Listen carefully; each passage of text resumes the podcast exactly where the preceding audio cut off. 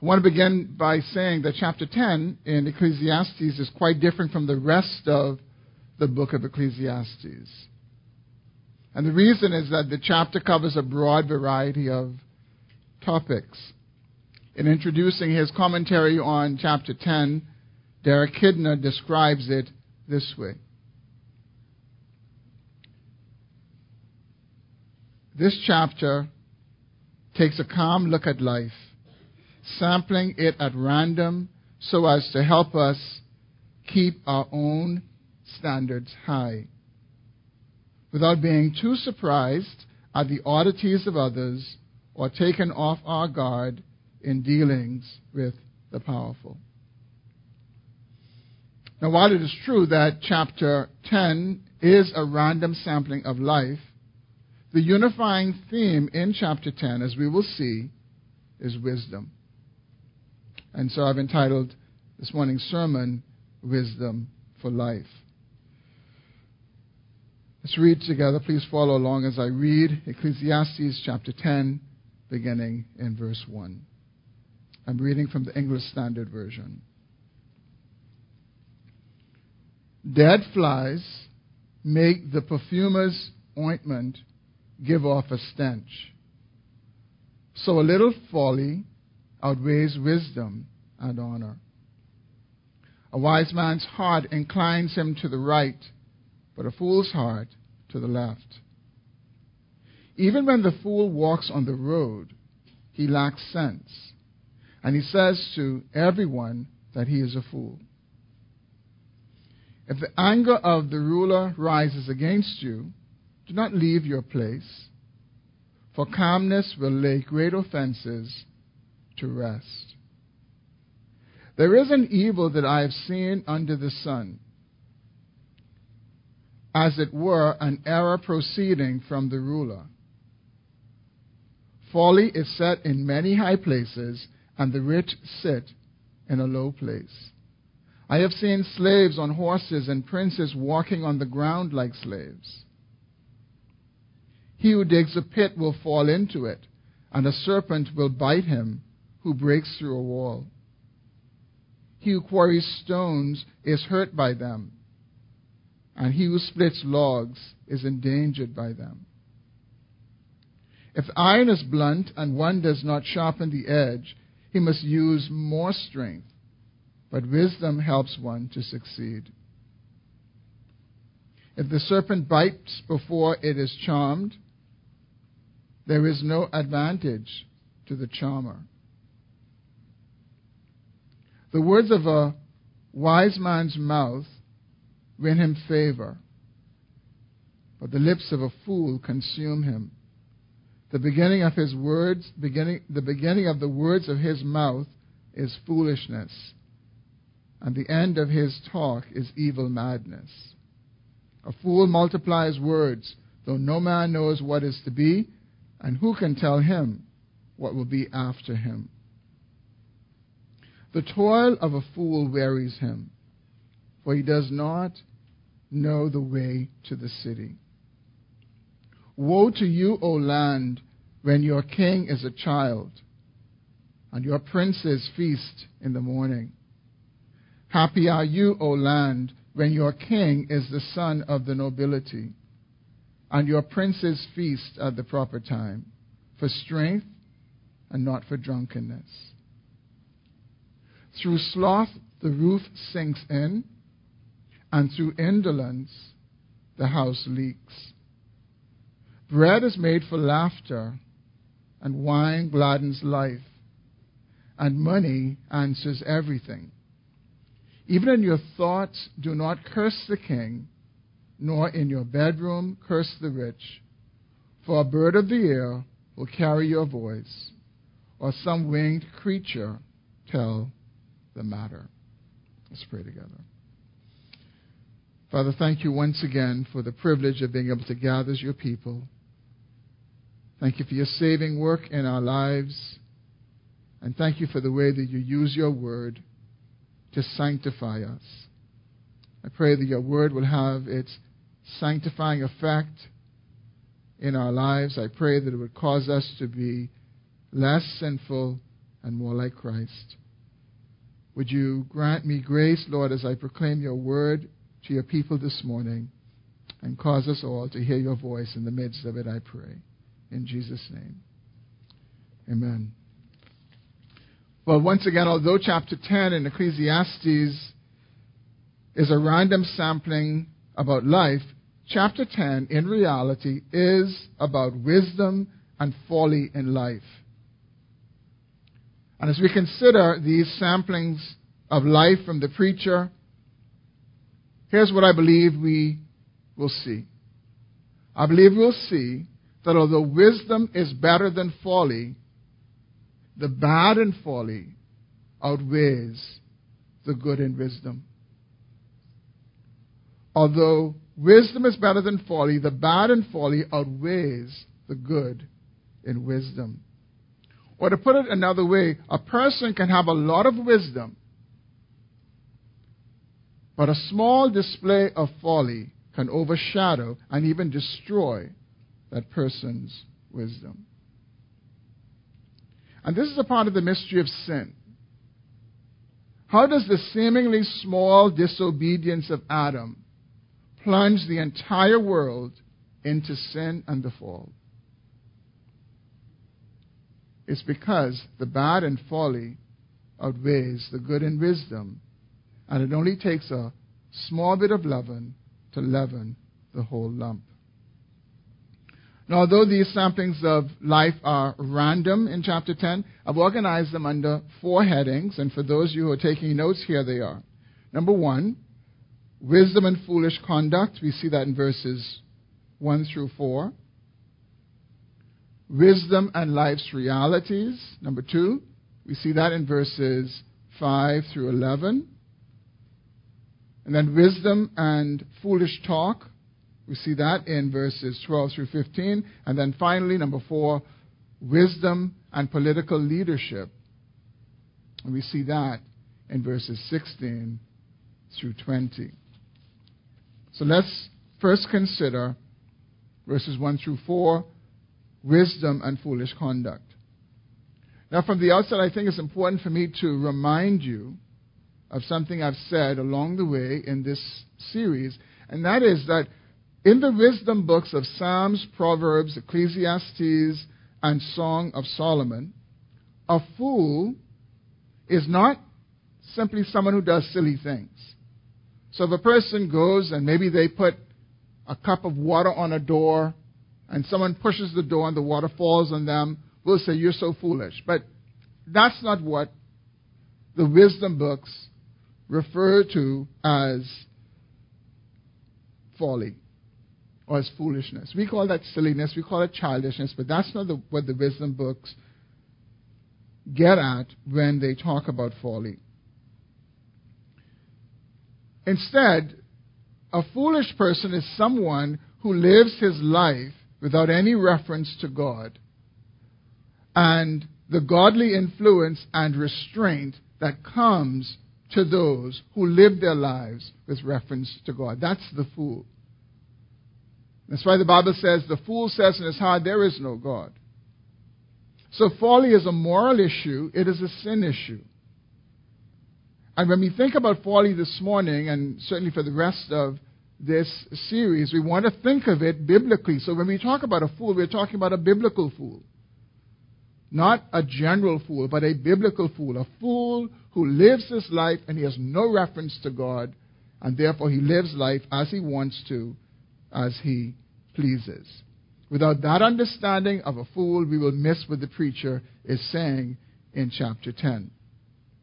So the preacher begins in verse 1, and he says that the same way, in the same way that small dead flies get into the perfumer's ointment and cause it to give off a stench, a little folly outweighs wisdom and honor.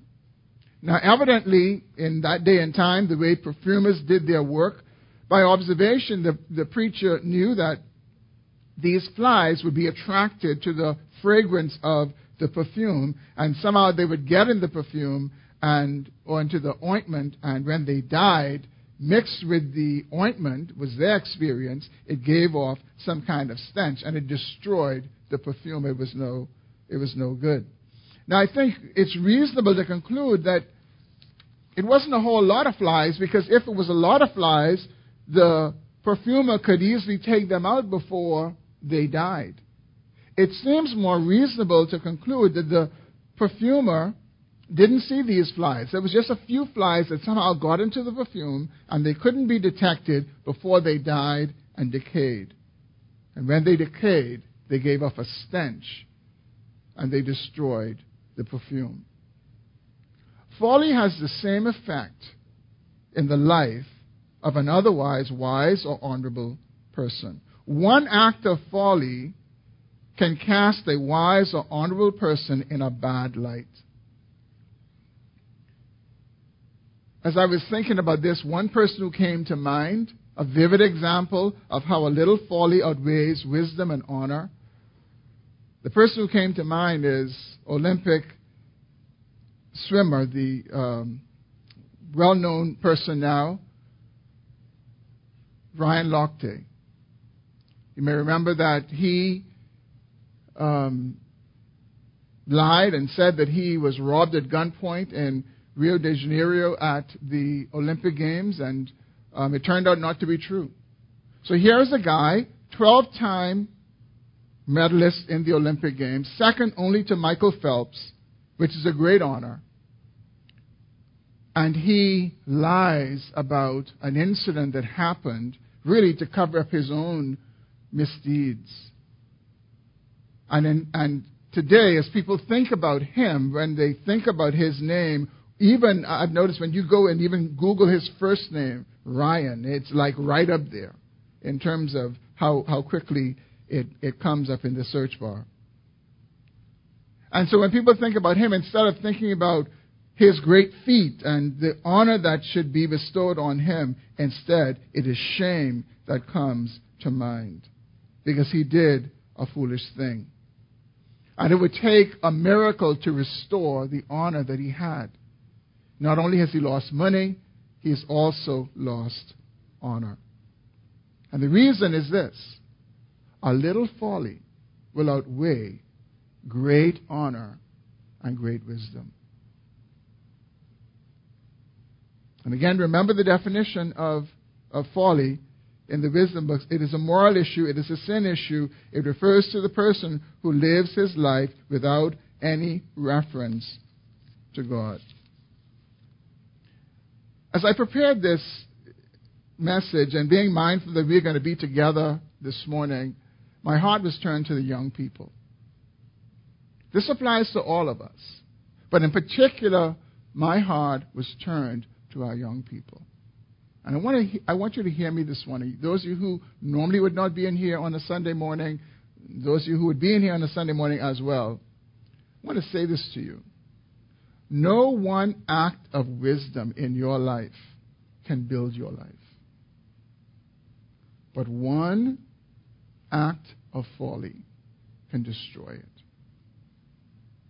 No one act of wisdom that you will do will build your life. You will build your life by act of wisdom after act of wisdom after act of wisdom till the day you die. But even up until the moment that you die, an act of folly can destroy it all. I want you to be aware of that. As I was preparing for this, I remembered a, a, a, a guy who I went to high school with. And he had gone off to college, doing very well, great athlete, promising. Very, very promising. And he got in with the wrong crowd, got people to tell him somehow that there was a way that he could somehow bring drugs through the airport and get it back in the United States, and he did that. And his life was destroyed. Just an act of folly, living without any reference to authority and to God, and destroyed the scholarship that he was on, the promise that he had for athletics beyond um, university, and just a wonderful life that he was being prepared for. A single act of folly. And now, if his name is mentioned among classmates, that comes to mind. Prior to that, would have, what would have come to mind was an amazing athlete, someone with tremendous promise. And so, young people, I say to you this morning, I say to all of us, but I say to you especially this morning, remember this. Be a wise person. The wise person lives his life with reference to God. And God in our lives would help us to have the, the governing restraint to do what is right. We sing a song here that grace enables us to do what is right. God's grace does that for us. And so we are, this is not to put fear in you in a negative way, but it is to encourage you to draw near to the Lord and to serve the Lord, and with the help of the Word of God and the Spirit of God, to do what is right so that we would not be fools. Now, why do people act foolishly like Lochte did? After spectacular Olympic performance, he goes out partying, gets drunk, urinates outside of a bathroom. This is the bathroom. He urinates on the outside of the bathroom, pulls down posters just for no reason, just pulls them down.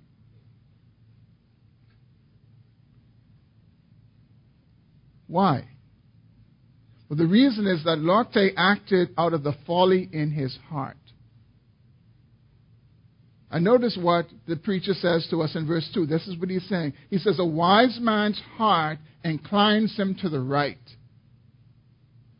but a fool's heart to the left. In biblical revelation, the right hand is portrayed as superior and good, and the left hand as inferior and bad. We see, for example, in Genesis 48, where Joseph takes his two sons, Manasseh the older and Ephraim the younger, and he brings them to his father Jacob to bless them.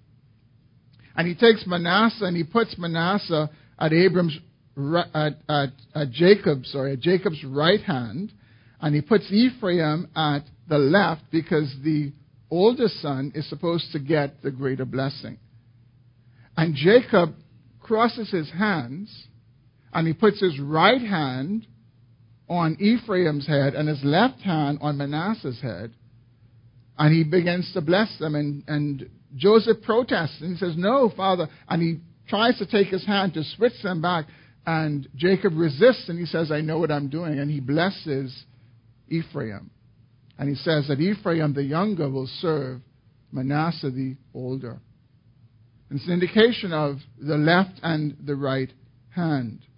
And how the right hand is the preferred hand over the left hand. We see this also in Matthew 25 in the parable about the sheep and the goats.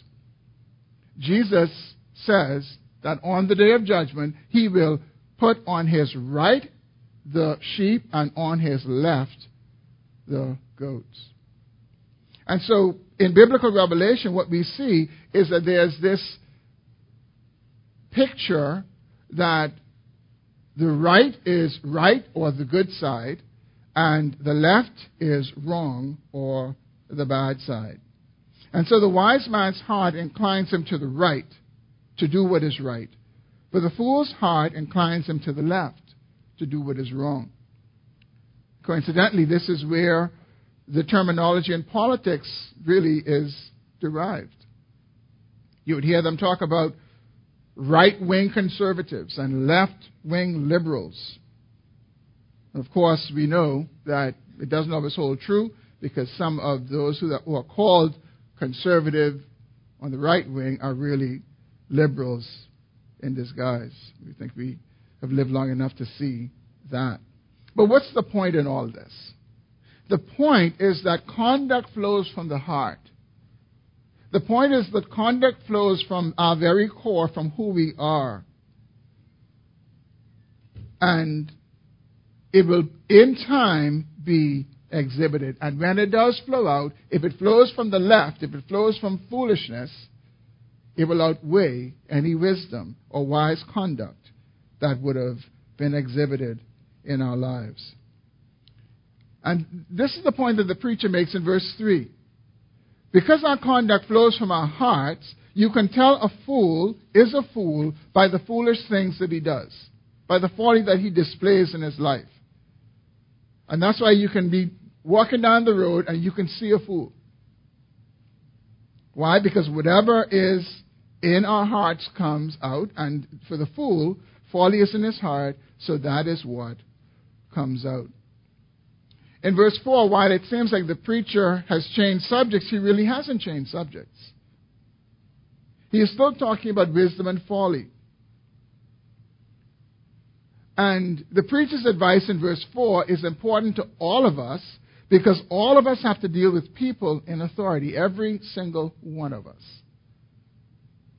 And the preacher's point is that we must act wisely towards those in authority and those who have power over us especially if they have power over us the way the king would have had power in the preacher's day. The king could have just ordered your execution without a trial. Your neck is gone. I mean, that was the way things were in that day. But the picture that he is eh, painting for us in verse 4 is the person who takes offense when he or she is not pleased about something a person says or does, and they turn and they show the displeasure by responding in a huff and walking out, walking off, rather than remaining calm and demonstrating humility. Now, the preacher does not use the words wise and foolish, but they are clearly in view in verse 4. The fool shows his displeasure and leaves in a huff, but the wise person remains and remains calm and that calmness, this scripture says, will lay great offenses to rest. And again, remember that the preacher is addressing a moral response. This is a moral issue. The proud person, the proud person is the one who, when offended, leaves in a huff. The humble person who, when offended, remains in calmness. And oftentimes, that calm response brings conviction upon the person in authority if he or she is wrong. The, the conscience is pricked. And sometimes, even when it, it, it doesn't result in any kind of conviction because maybe the person in authority was right but responded in the wrong way, it calms the person down when they see the response that is being exhibited in the face of their anger. I think it is also important to see that the preacher doesn't tell us whether the rule is right or wrong. And the reason is it doesn't matter. Right or wrong, rage and anger on behalf of the ruler requires still the same response a humble, calm, wise response in the face of that kind of anger and rage, which itself is an exhibition an, an, exhibit, an exhibition of folly. How many you hear people say, well, you fight fire with fire? Now, the scripture says, no, don't do that.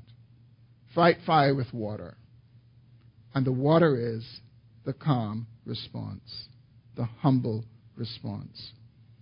And this ruler can be not just a king, this ruler can be anyone who's over us. It can be a parent, young people.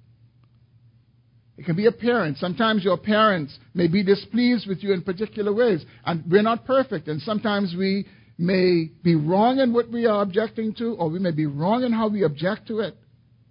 Wisdom on your part calls you to be humble and to calmly respond and not go off in a huff and slam your door and throw things down to show your displeasure. Wisdom calls for a different response. It can be a teacher. It can be the police. It can be your boss. Anyone who is an authority over you, this scripture calls us to respond wisely in the face of anger, displeasure, objection.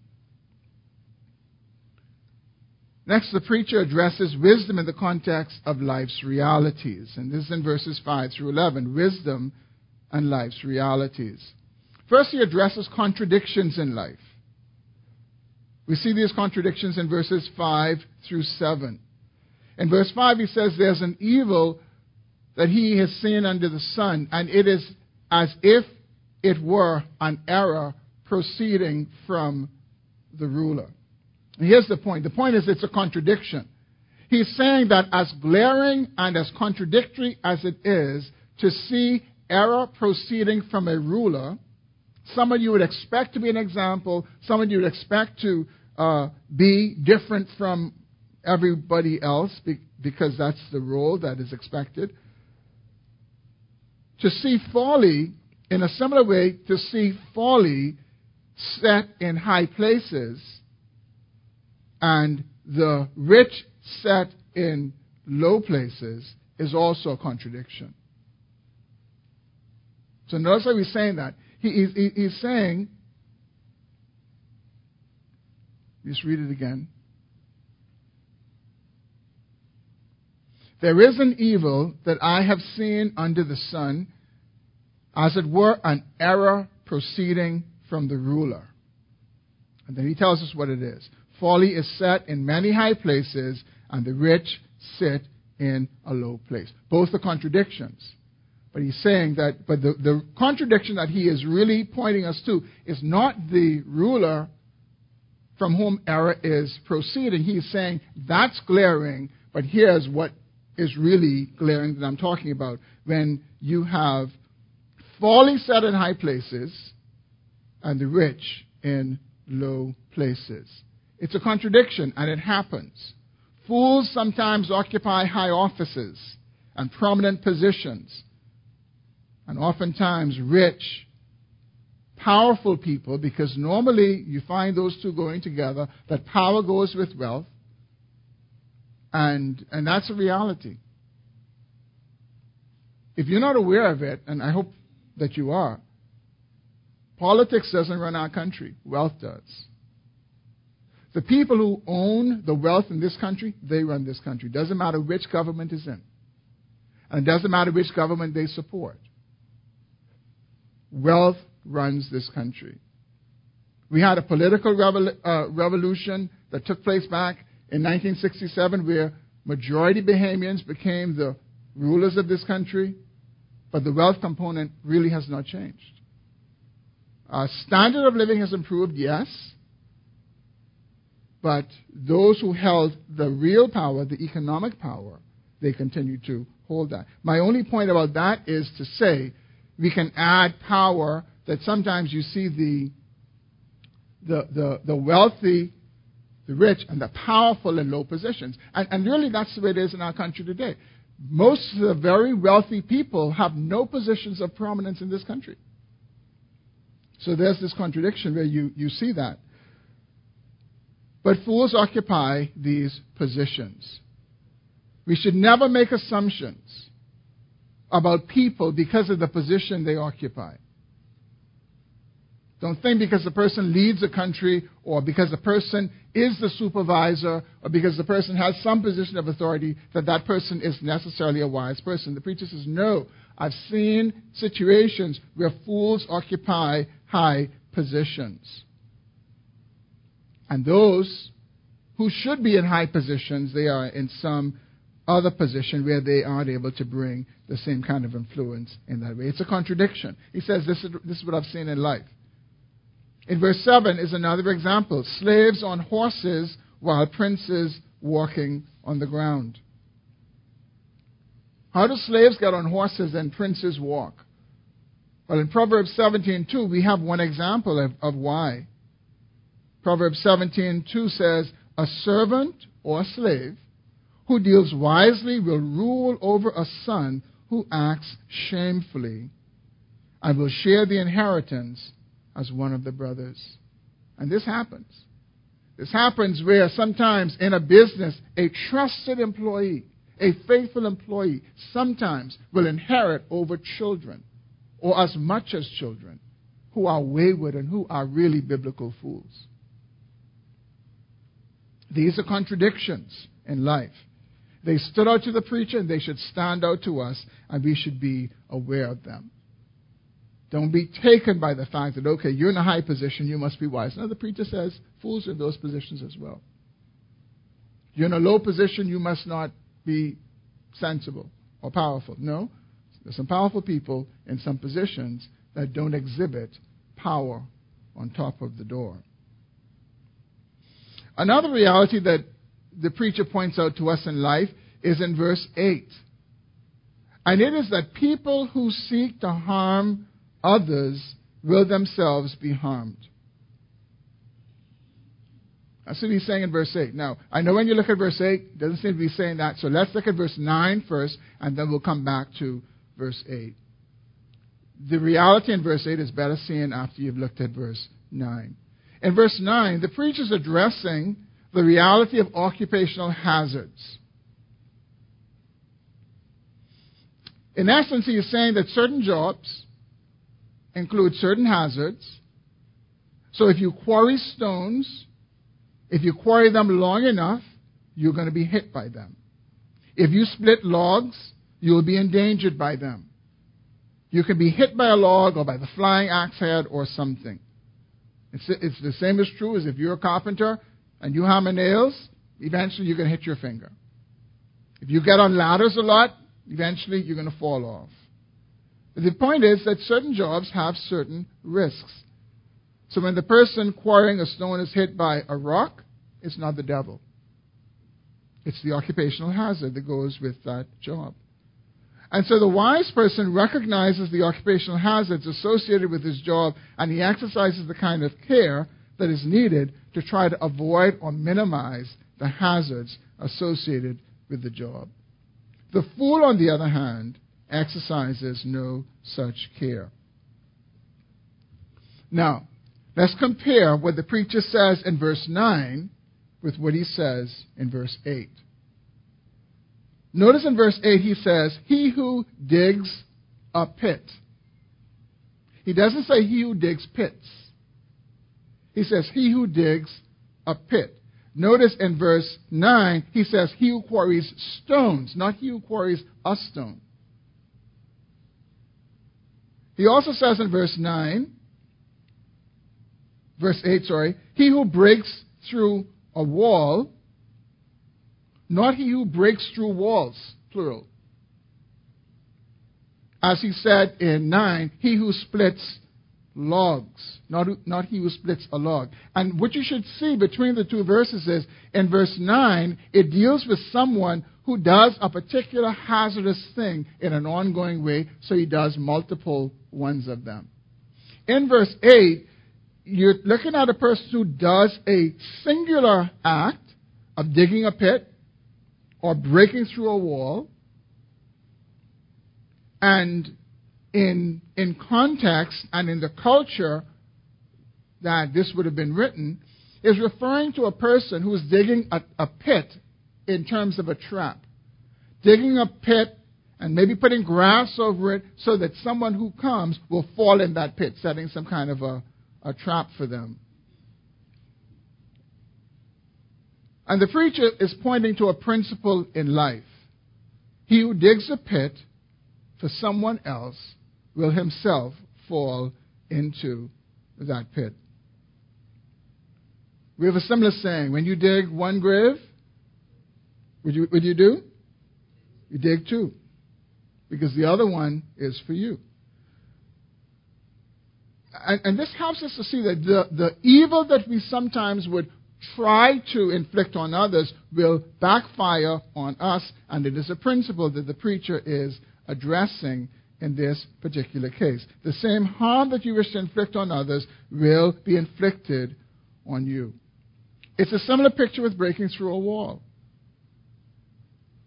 Why would someone want to break through a wall? The owner would not break through a wall, the, the owner walks through the gate. But the intruder is the one who is breaking through the wall, bringing destruction, seeking to, to violate somebody else's property. The thief is the one who breaks through the wall. And so in the preacher's day, it was not uncommon to find in these very rustic walls that they had that aren't like our smooth plastered walls. There would just be stones with mortar here and there, but sometimes there were holes in them, and snakes would coil up and nest in them. And you go and bring the wall down, and the snake comes out and bites. And it's a principle about how evil oftentimes backfires. I remember seeing a video of uh, this guy. He, he goes to torch someone's car, to burn someone's car down. And as he's torching the car, the flames get on him. and he is engulfed in flames. And he runs off. He is in flames. And he's trying to get all the flames off of him. But the funny thing about it is, after he got the flames off of him, he came back to finish the job. You'd think he'd gone his way and think he was blessed, but he came back to finish the job. And of course, the police caught him because everything was on, on video. But those things have a way of backfiring and coming back to us. In verses 9 and 10, we see the need to be diligent in work. The foolish person who neglects to sharpen his tool, no doubt because of carelessness and laziness, in the end has to work harder because his instrument is blunt. The wise person takes the time to sharpen the tool. And you can easily see it. The, the, the foolish person says, Man, you know, I'm just going to work because I know if I get to work now, I'll get more done. The wise person takes the time while he is hitting his blunt instrument, he sharpens his, and then when he goes to work, he uses less energy and he can get more done because he has a sharper instrument. And then likewise in verse 11, talking about a person who charmed snakes and, and, and who obviously did it for advantage or profit or for money. But the snake charm, if the snake bites before you charm it because the person is just so lazy and not proactive enough to do it quickly enough, then there's no advantage for that person. And what this should remind us of this morning is that all work is to be done as unto the Lord. And so the wise person who is living with reference to God works in a diligent manner, mindful that ultimately he works for God. The fool, on the other hand, has no reference to God. He does what he wants, when he wants it, how he wants it, and he works foolishly. Now, these are principles, not rules. These are proverbs. These are principles, not rules, so there are exceptions to them. You sometimes do find biblical fools who are diligent in their work, who take pride in their work. And sometimes you find wise people who are slothful and not diligent. But all of these are realities in life. And the point of the preacher is that we need to be wise. We need to be wise and not seek to harm others. We need to be wise and not seek to destroy other people's property or to steal from them. We need to be wise and recognize the dangers associated with our work and be careful and we need to be wise and do what is necessary to be successful in our work.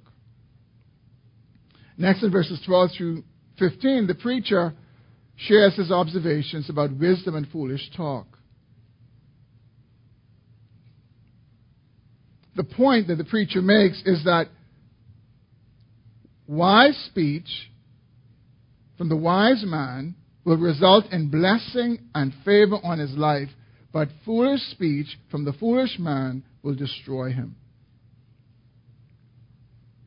The preacher is saying to us that the fool has nothing to say. He really has nothing to say. But the fool has too much to say. Though he has nothing to say in terms of substance, he says a lot. He talks too much. So the preacher says he multiplies words, and even though no one knows the future, the fool does, and no one can tell him anything, about the future because he knows it. And in verse 15, we get this picture of the, this foolish person who, despite all of his talking and pretends to know everything, the things that he should know, the basic things that he should know, simple things he doesn't know, like how to find your way into the city. Yet he boasts about knowing other things. And brothers and sisters, this is a call to us to govern and watch our speech. By God's grace, let our speech be wise. And wise speech doesn't happen in a vacuum. Wise speech does not happen by accident.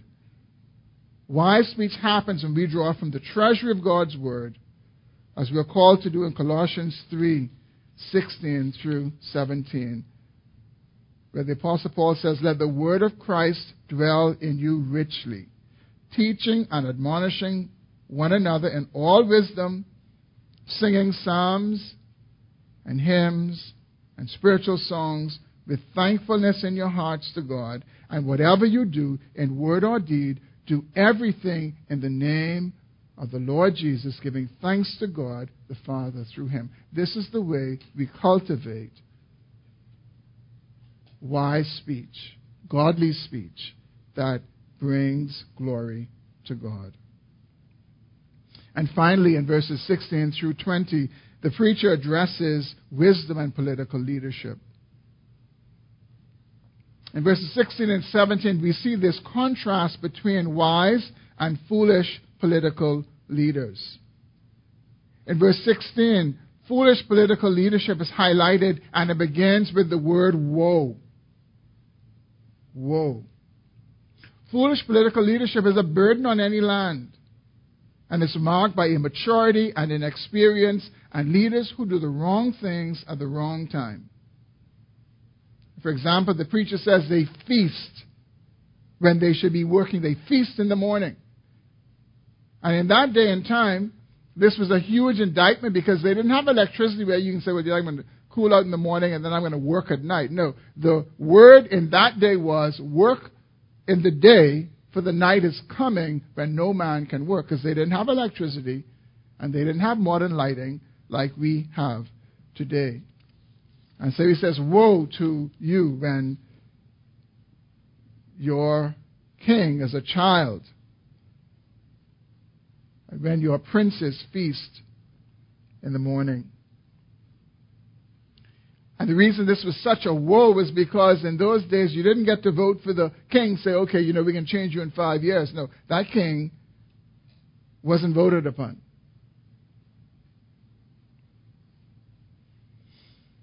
But contrasted to the leadership in verse 16 is the wise political leadership that we see in verse 17. It begins with the word happy.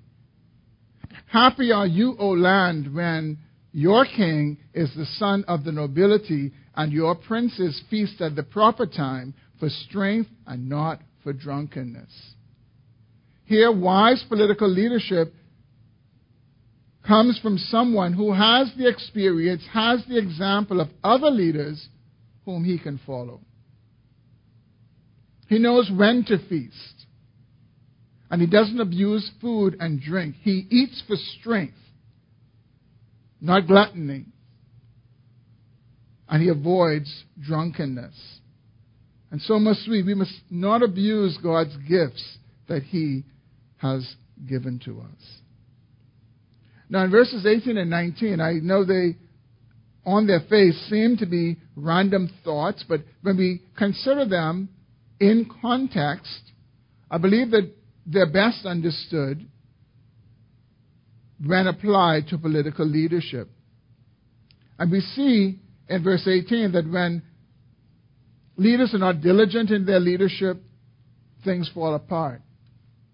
When they're feasting in the morning, when they're getting drunk, and not paying attention to their duties, then things just fall apart around them. And while I would not accuse our leaders of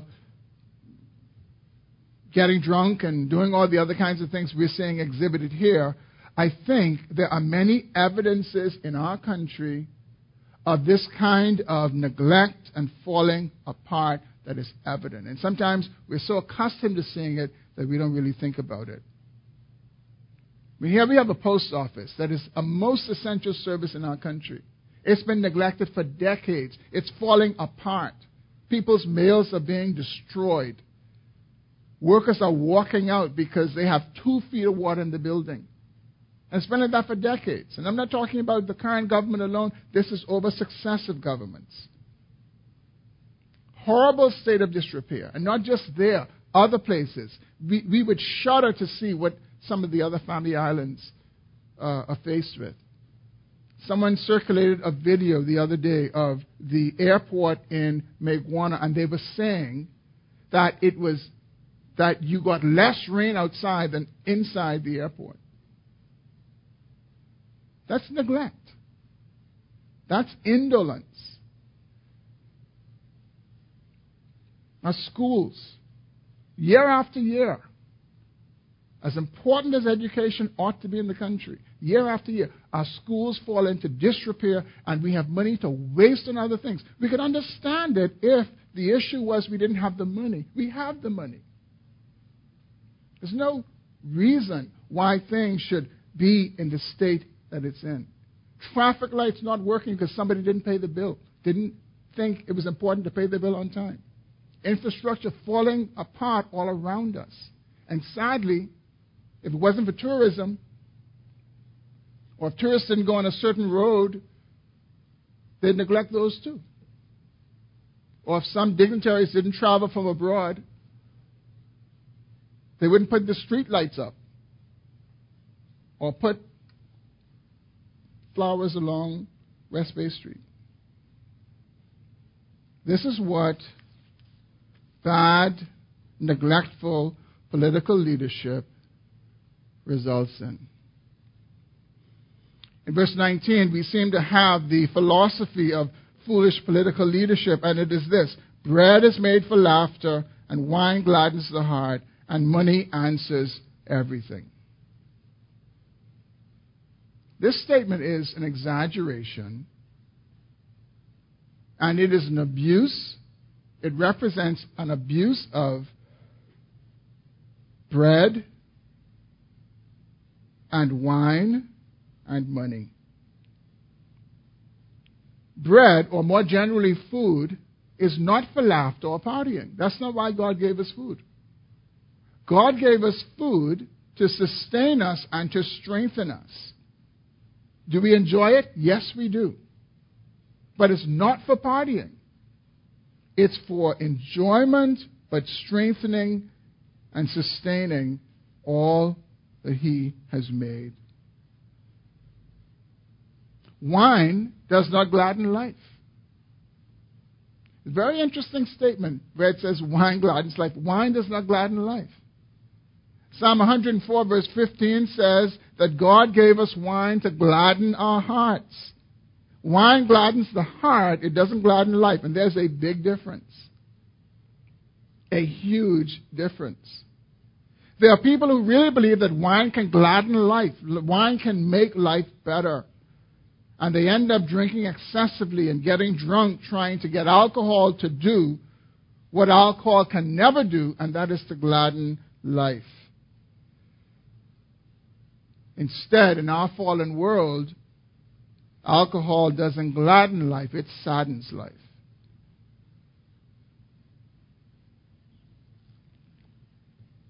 And I don't believe there's one single person who could take an honest survey of the world and the honest survey of the effect of alcohol in our world and who would say alcohol gladdens life. It does not gladden life. Only the Lord Jesus Christ can gladden life. And last, money does not answer everything. There are people who say, oh, money answers everything. That's not true. It doesn't answer everything. If your body is wrecked with terminal cancer, and the doctors have done all that they can do for you, medicine has done all it can do for you, no amount of money can answer that. I know back in the 80s, I knew, I knew a very wealthy man. He's dead now. Lived on this island. And he would travel to Japan to get his cancer treatments. Because Japan at the time had the best cancer care in the world. And that's where he would travel to get his treatment. He died. Money does not answer everything. And he was a very wealthy man. And I believe because he had experienced wealth, if they had said to him, We guarantee you that we will give you your health, but you must give us all your wealth, he would have done it in a split second. Money does not answer everything. When a child or a spouse is addicted to alcohol or some other drug, money can't answer that addiction. But there are people who believe that money can indeed answer everything. But the truth is, only God can answer everything. All money can answer is what money can answer. That's all it can answer. And that's when money is a blessing. Money is a blessing when you have a need and money can meet it. And you have the money, money is a blessing. But money is no blessing when you have a need that money can't meet. Money does not answer everything. It can only do what it can do. In verse 20, the preacher ends with sound advice. And it's advice that really is connected to how we relate to political leaders when we are upset with them. And the preacher says, even in your thoughts, do not curse the king, nor in your bedroom curse the rich, for a bird of the air will carry your voice, or some winged creature tell the matter. In the preacher's day, the leader was a tyrant. The leader operated by decree, by personal decree. He did whatever he wanted. And so you had to be very careful. The king, he was just saying, listen, the best thing to do, you just need to discipline yourself to even think evil about the king. Because if you don't think evil about the king, then no evil will proceed out of your mouth pertaining to the king, and you just never know who those little two legged birds could be around you who may go to the king, thinking that they're doing the king a favor by telling the king what you said. And so he said, you need to be radical with your view on this. Now, we don't have a king like that. I think some of you um, heard the, I didn't hear it, I heard about it, the very inappropriate, vulgar song that went viral concerning the Prime Minister and his family. It's wrong, no justification for it, haven't heard it, heard it described. But I can tell you, if the Prime Minister, I, I did read this in the newspaper this week, where he said that he, he can't forgive the person who wrote that. Um, I imagine if he was a king like this one, that guy'd be dead. He'd be dead. And the preacher's advice is don't curse the king. Don't curse the king even in your thoughts. What this is, is it is a call to exercise restraint and to be careful in how we speak about those, when we criticize them, those political leaders with whom we disagree. We're not to speak evil of them. We can, we can criticize without speaking evil. We can, we can object to what a person does without becoming personal. Keep them out of the equation. You can say, What you're doing is wrong. I disapprove of that. It's inappropriate. But we can spare the venom and the inappropriate talk. Let our criticism have merit. Let our criticism be objective. We are to exercise care in what we do. And the preacher says, you know what? You need to even govern how you think about them in your heart.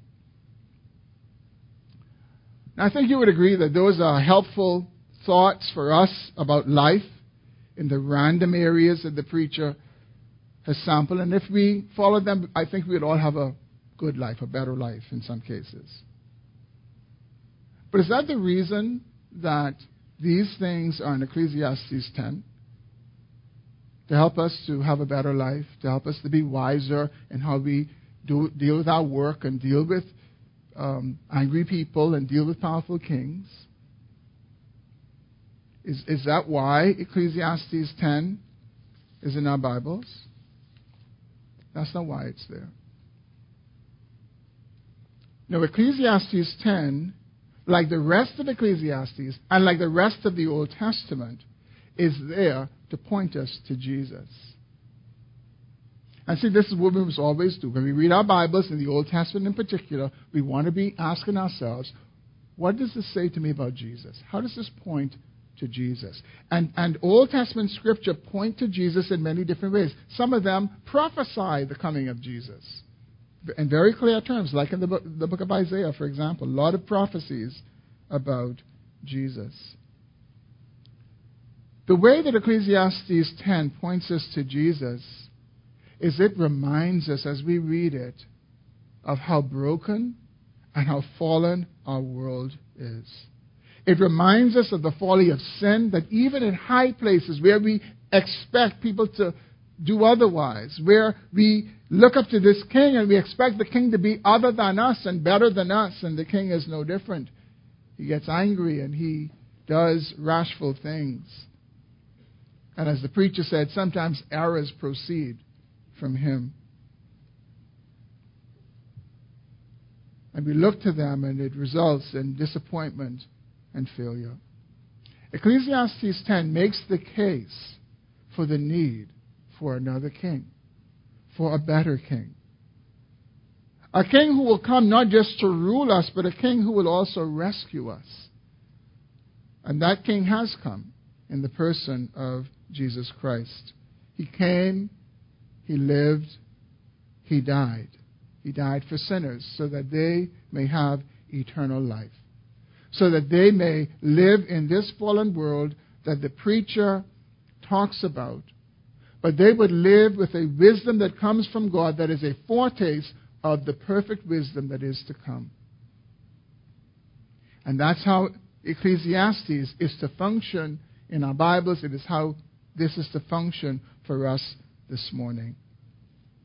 To help us to hope in this one, this Jesus Christ, who would enable us to live circumspectly as wise people, not as fools.